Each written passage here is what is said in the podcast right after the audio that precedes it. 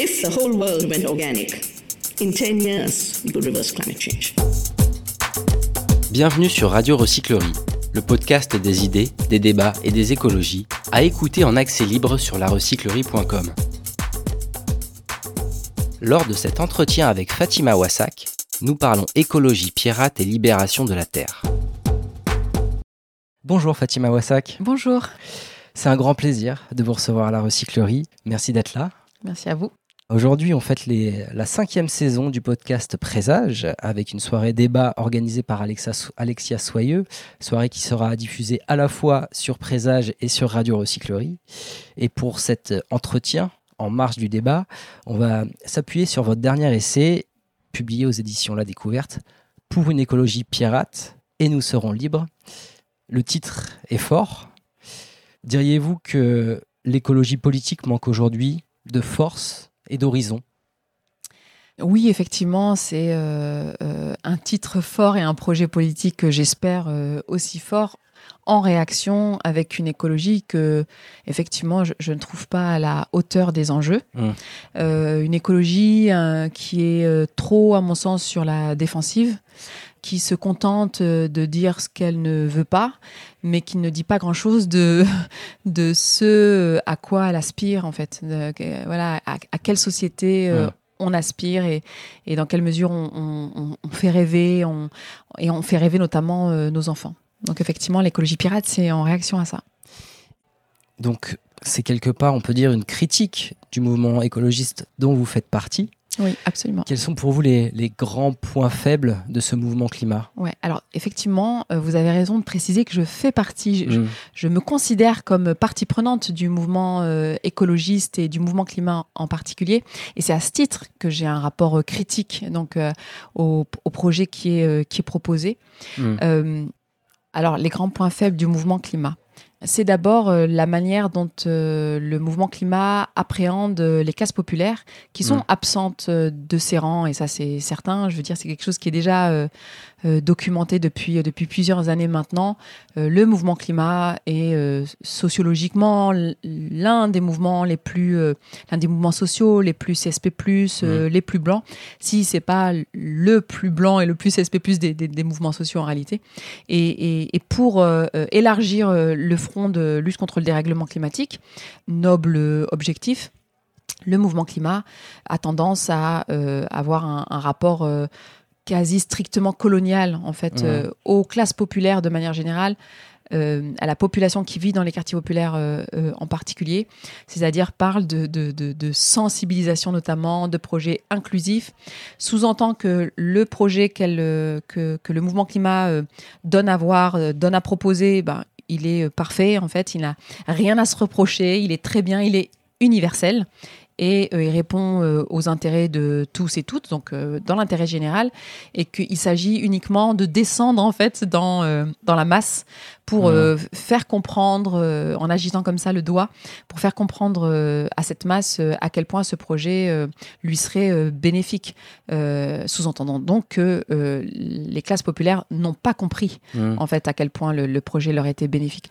Et c'est ça que je, remets en question effectivement. C'est l'un des, points les plus, les plus critiques, je trouve, dans l'écologie actuelle. Et donc vous écrivez le projet écologique majoritaire est parfaitement compatible avec le système, système que vous appelez système colonial capitaliste Oui, absolument, parce que c'est euh, cette écologie euh, majoritaire, euh, son objectif principal, si on y regarde de, de, plus près, c'est hmm. de maintenir un certain niveau de confort, souvent ici dans les frontières européennes, en tout cas les frontières du, du nord global. Euh, c'est maintenir un certain niveau de confort pour cette humanité-là. Cette humanité c'est une seule perspective, en fait, on n'élargit pas du tout les Absolument, c'est dans, les limites de, frontières, là où la question climatique devrait au contraire exploser les frontières, devrait au contraire nous contraindre, contraindre les écologistes à euh, élargir le, champ de, d'analyse et le champ d'action à euh, l'ensemble du vivant, l'ensemble de l'humanité, réellement l'ensemble du monde Et on assiste au, euh, au contraire à, une écologie qui est là en train de, d'essayer de, de, de, proposer des, des, petites réformes, des, des, petites choses, juste pour ne pas avoir à, mmh. à, à subir euh, les conséquences euh, du ravage climatique. C'est comment en fait on essaie de tirer son épingle du jeu. Voilà, moi c'est cette écologie là que je trouve pas à la hauteur. Et cette écologie, qui n'est pas à la hauteur peut, euh, par exemple, être compatible avec euh, certaines formes de, fascisme, de sexisme. De... Ouais, Elle, elle, ne remet pas en question euh, fondamentalement le système d'oppression, donc effectivement, mmh. de, classe, de genre et de race, qui conduit au au, à la destruction du vivant. C'est-à-dire, jamais n'est réellement remis en question le rapport de domination, par exemple, mmh. entre le nord global et le sud global, entre les quartiers pavillonnaire ici en Europe et en France et les quartiers populaires entre la classe moyenne supérieure et la classe euh, ouvrière, je veux dire, sont pas des rapports de domination qu'on remet en question. Or, on sait que c'est la domination, ce rapport au monde qui euh, mène à la destruction du vivant. Euh, plus précisément, on sait qu'il y a aujourd'hui une menace de l'accession au pouvoir de, la part de l'extrême droite. L'extrême droite a quelque chose à dire sur la question climatique. Elle doute de moins en moins de l'urgence climatique. Elle a quelque chose à dire. Stratégies. Elle a des stratégies, mais elle a un propos déjà sur la question de la terre, sur la question de la dépossession de la terre, de la nécessaire réappropriation, etc., etc.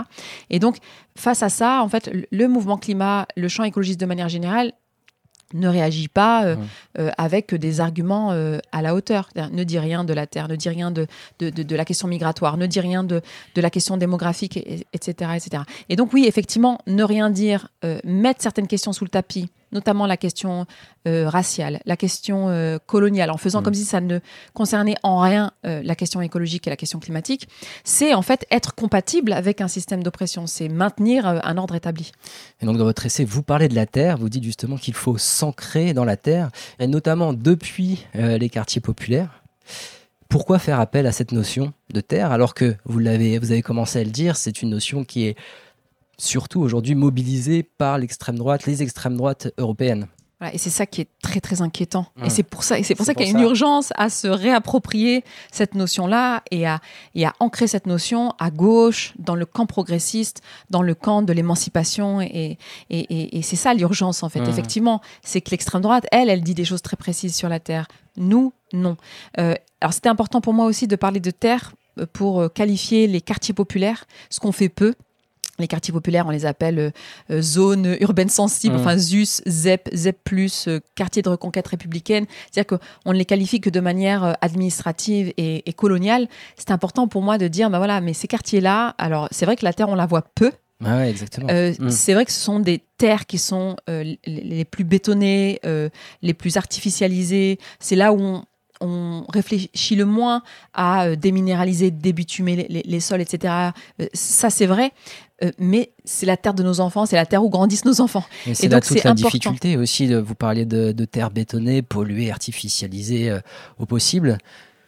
Comment avoir euh, rien que l'envie de protéger en fait cette terre qui a été dévastée du point de vue des, des quartiers populaires C'est une mission qui est d'autant plus difficile. Alors pas tant, à mon sens, à cause de la bétonisation. Euh, hein de l'artificialisation des sols, etc.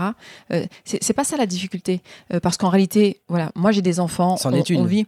Alors Vraiment pas, je, je pense pas. C'est très secondaire parce que là où vivent les enfants, nos enfants, la plupart du temps, si on ne vous entrave pas, vous cherchez à faire en sorte que vos enfants puissent y être heureux, y grandir heureux. Il y a quelque chose comme ça de de l'ordre de s'approprier l'espace public absolument s'approprier son environnement, faire en sorte que l'environnement soit euh, le plus euh, joyeux, le plus libre, le plus émancipateur, le plus beau, euh, le moins nocif, etc. Je veux dire, il y a quelque chose là d'assez évident. non, je, pense que le problème, c'est quand on, vous répète de mille et une manières que vous n'êtes pas ici chez vous. C'est ça le problème, c'est ça qui empêche dans les quartiers populaires de protéger la terre. C'est le fait qu'on dise aux populations qui vivent sur cette terre-là, mais cette terre n'est pas la vôtre. Bon, déjà, il y a la couche de béton, effectivement, qui sépare la population qui habite de la terre qui est habitée, ça c'est vrai. Les voitures, les, les voitures, les, euh, voilà, les, les, pollutions. Alors parce qu'il y a la pollution atmosphérique, effectivement, on respire mal. Il y a la, le bruit aussi. Euh, il y a euh, un rapport, j'en parle aussi dans le livre, un rapport de l'UNICEF aussi qui est important, qui montre, et du réseau Action Climat d'ailleurs, en 2021, qui montre à quel point ce sont les enfants des mmh. quartiers populaires qui subissent le plus les ravages de la, la pollution atmosphérique en termes de développement respiratoire, de dépression, etc. Et donc, oui, il y a effectivement ce qui nous empêche de, nous, de, de, de, créer du lien euh, sensible, euh, affectif, euh, charnel avec la Terre. Ça, c'est vrai. Mais c'est surtout la volonté, le matraquage politique qui consiste à dire, vous, personne non blanche, personne qui venait d'ailleurs, personnes qui venaient euh, d'Afrique, d'Asie, etc. Vous n'êtes pas ici chez vous.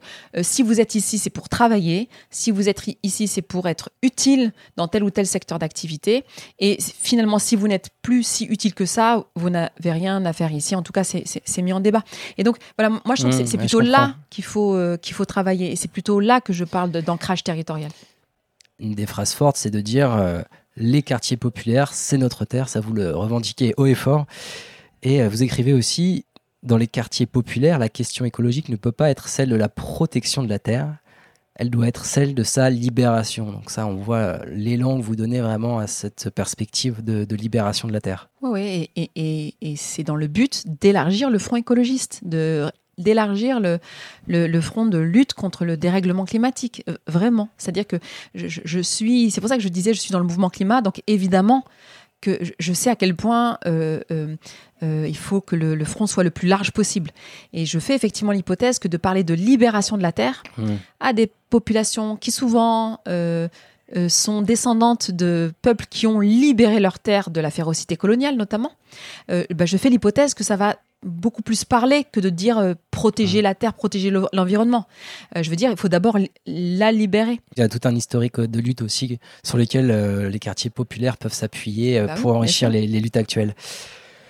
Vous proposez donc une forme d'autocritique du mouvement écologiste, on l'a dit. Je trouve que c'est un exercice vraiment intéressant pour euh, avancer. Et donc, je vous propose aussi de, faire une sorte d'autocritique de, ce lieu, un tiers-lieu. Donc, vous en parlez dans votre ouvrage, La Recyclerie, qui est implanté dans un quartier euh, populaire, le 18e, mais qui est surtout porté par les classes moyennes, moyennes supérieures blanches, euh, dont je suis issu. Comment, selon vous, on peut créer du commun entre ces classes moyennes et supérieures et les habitants des quartiers populaires?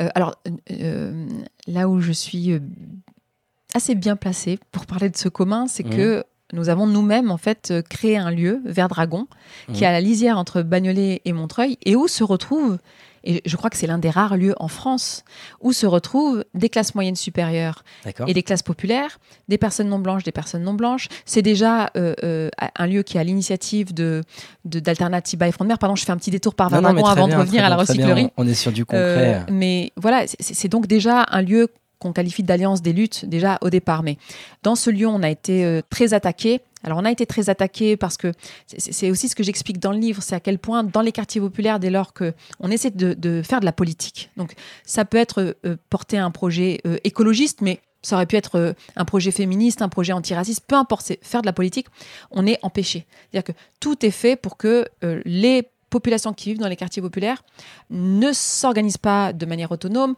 ne se soucient pas, n'aient rien à, à, dire, à faire pour changer leur sort et le, sort des enfants. Et donc, on a été confronté à ça, c'est-à-dire qu'on a été attaqué.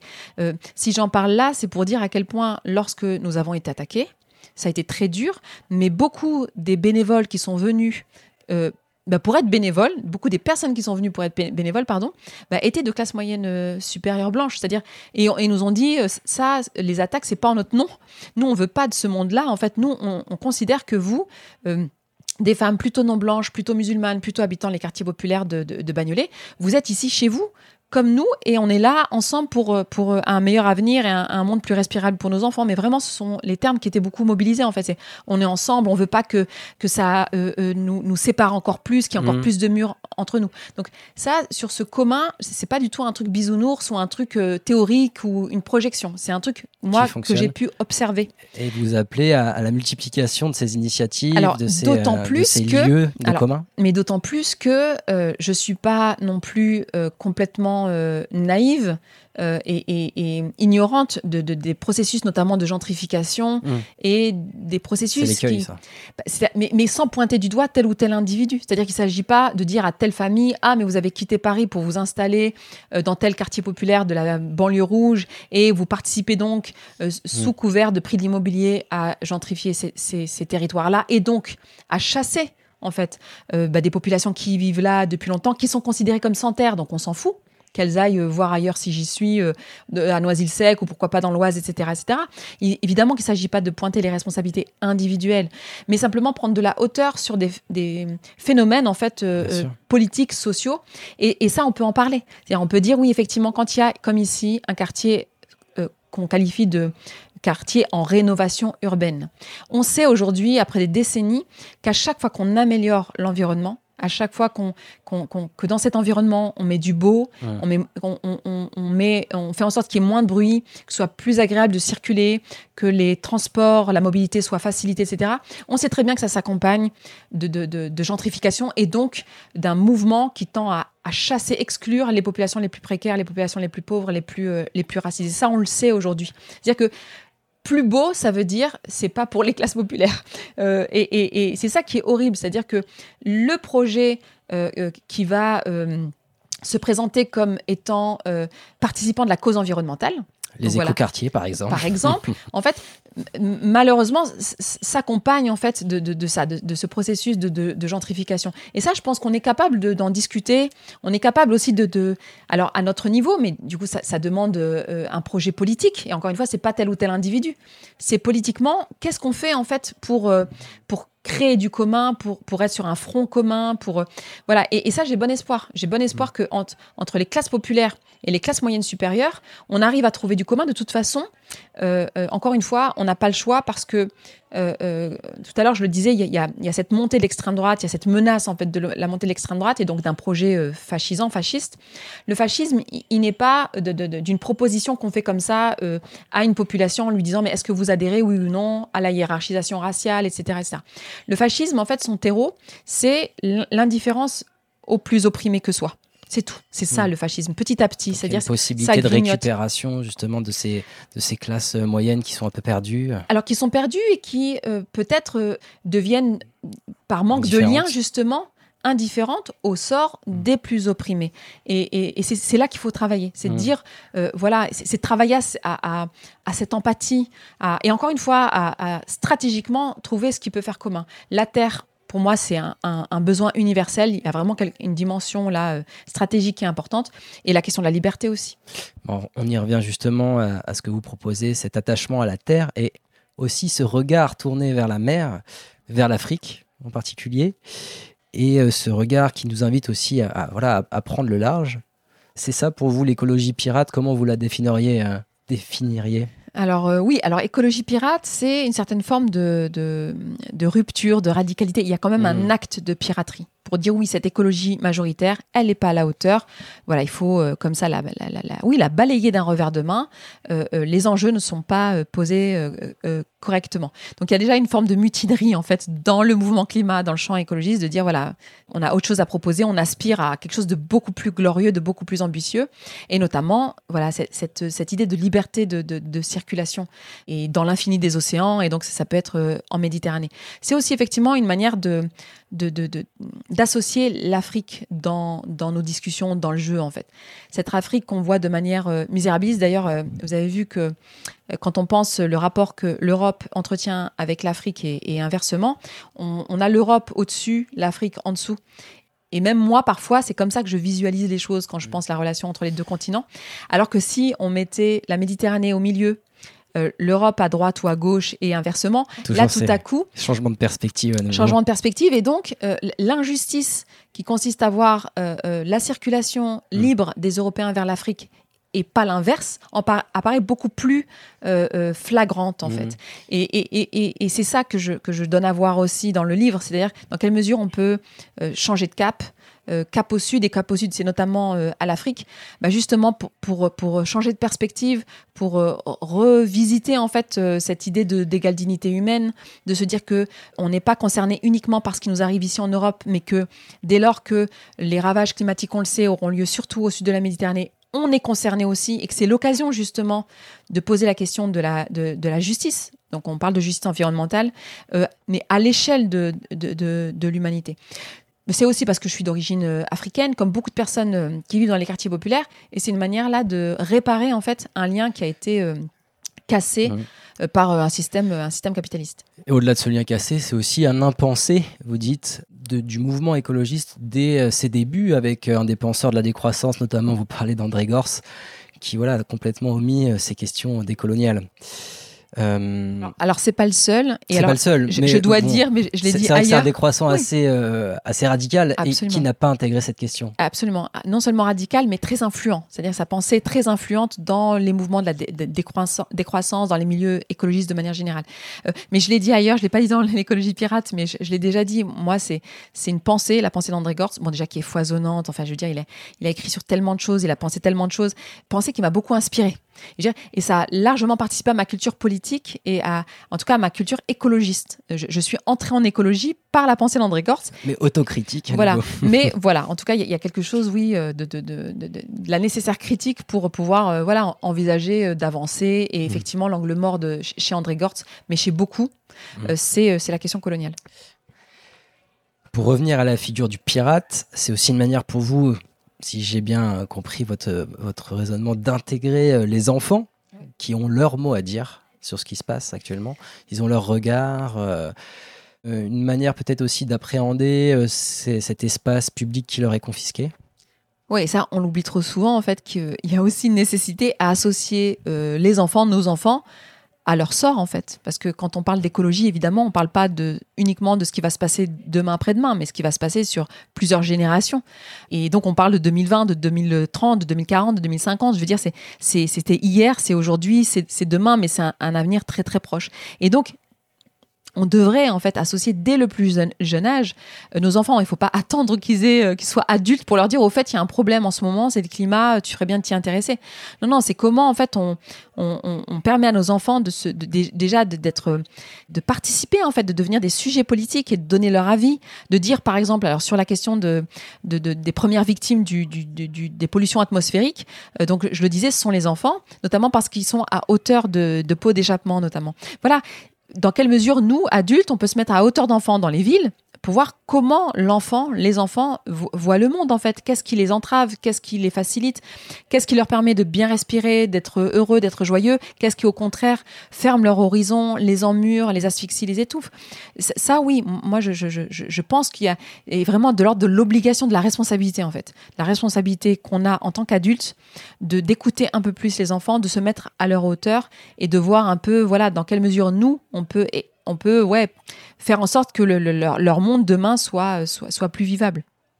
Donc l'écologie pirate, c'est euh, les enfants. C'est vrai que j'ai pas parlé de la piraterie, mais oui, effectivement. La piraterie, voilà, la figure du pirate, on l'a bien compris. C'est aussi voilà une, vision stratégique. Hein, clairement, vous parlez de, trois piliers de lutte les luttes pour les terres, on en a assez largement parlé, les luttes syndicales et aussi les luttes culturelles. Et euh, ça, c'est un sujet qui me parle vraiment beaucoup et qui nous parle ici à la recyclerie.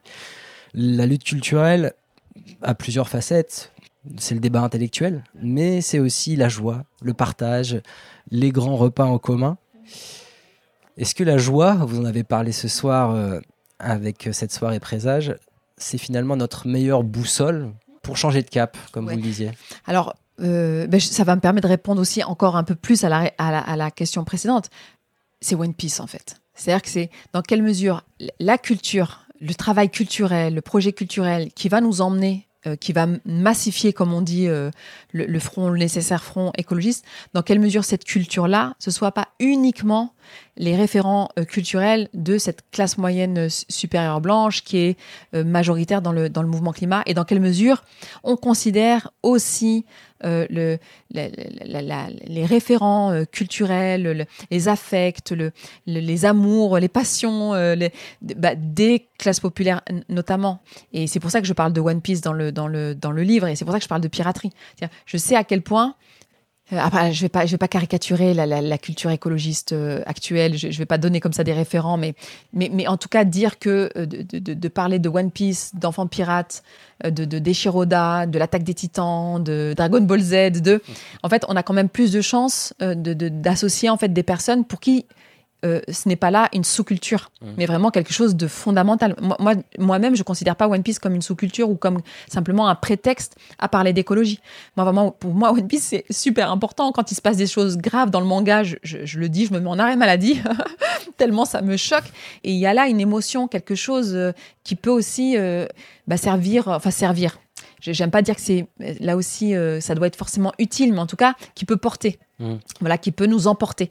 Et donc, euh, oui, c'est plus ça le travail euh, euh, culturel qu'il faut faire. C'est comment on élargit, en fait, à d'autres cultures, à d'autres, encore une fois, à d'autres amours, à d'autres, à d'autres passions.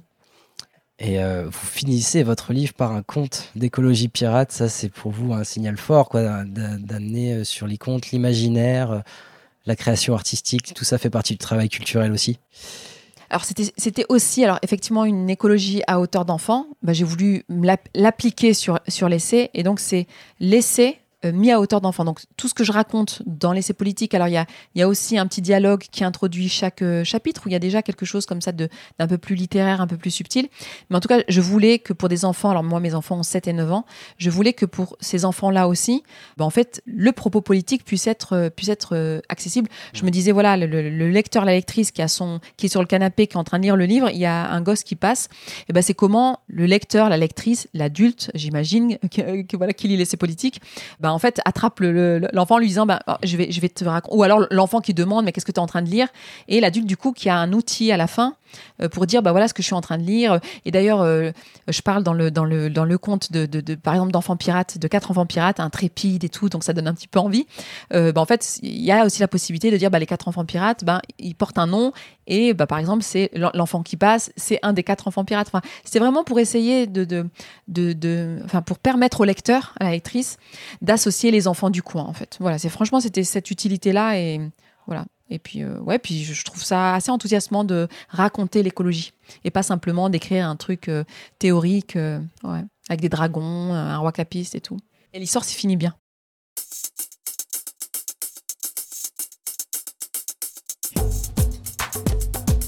Fatima Wassak, on passe à notre seconde partie de podcast.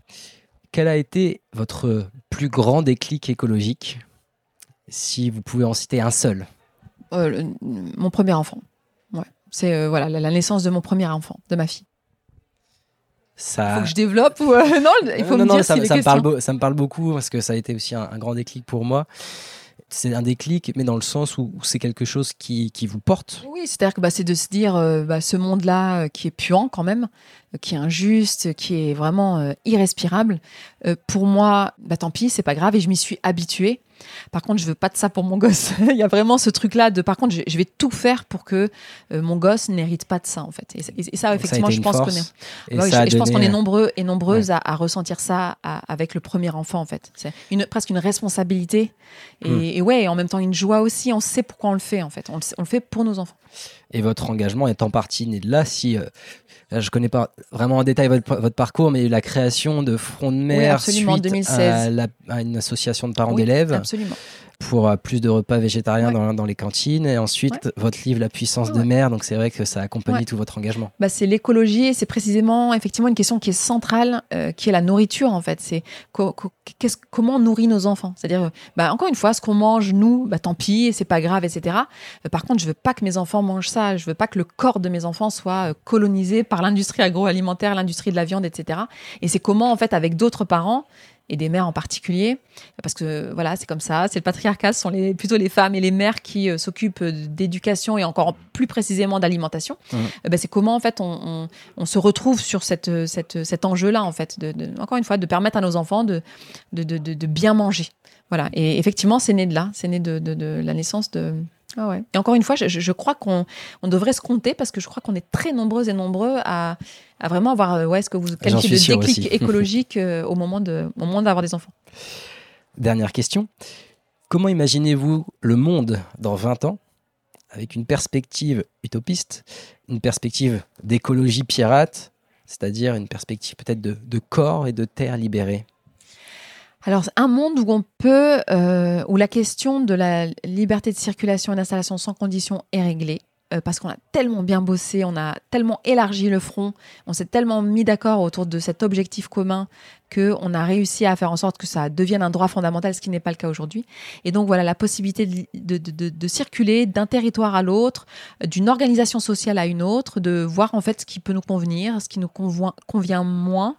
C'est un monde, euh, oui, euh, de fait, euh, pour grande partie ravagé, parce que c'est toute la question climatique. Et l'horreur de la question climatique, c'est le fait que des ravages sont aujourd'hui irrémédiables et que les inondations, les sécheresses, les catastrophes écologiques de demain, en fait, elles sont déjà euh, inscrites euh, dans notre destin, quoi qu'on fasse. c'est ça qui est très très dur, c'est de se dire il y a déjà des la destruction, elle est déjà là en fait. Donc euh, oui, ça c'est sûr que ce sera là dans, dans 20 ans. Mais en même temps, j'ai bon espoir. En tout cas, c'est comme ça qu'évidemment je vois les choses et sinon je, je me lèverai pas le matin pour essayer d'y travailler.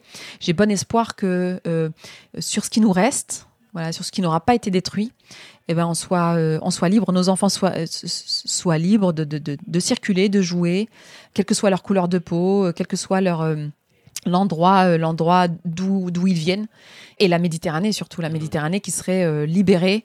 C'est-à-dire que voilà, 20 ans avant, bah, c'est un, lieu de mort, c'est un, un, un, mur en fait criminel où, où on régule, où on, où on, différencie les, les personnes qui sont utiles au système capitalistes et les autres qui ne sont pas utiles et on les laisse se noyer. Et tout à coup, la Méditerranée, qui dans 20 ans, en fait, 20 ans après, euh, au contraire, c'est un endroit euh, autonome euh, où bah, des pirates sont là, par exemple SOS Méditerranée, voilà, et, ça s'appellera plus SOS Méditerranée parce qu'il y, aura plus besoin, mais où voilà, il y aura des pirates comme ça qui, qui partiront à l'aventure et, très jeunes d'ailleurs et qui auront la garantie d'arriver à, à, bon port. Voilà comment je vois les choses dans mes rêves, quoi, évidemment. Un grand merci, Fatima Wassak. Merci. Merci pour votre regard et pour cette invitation à élargir euh, nos horizons. À bientôt. À, à bientôt, merci.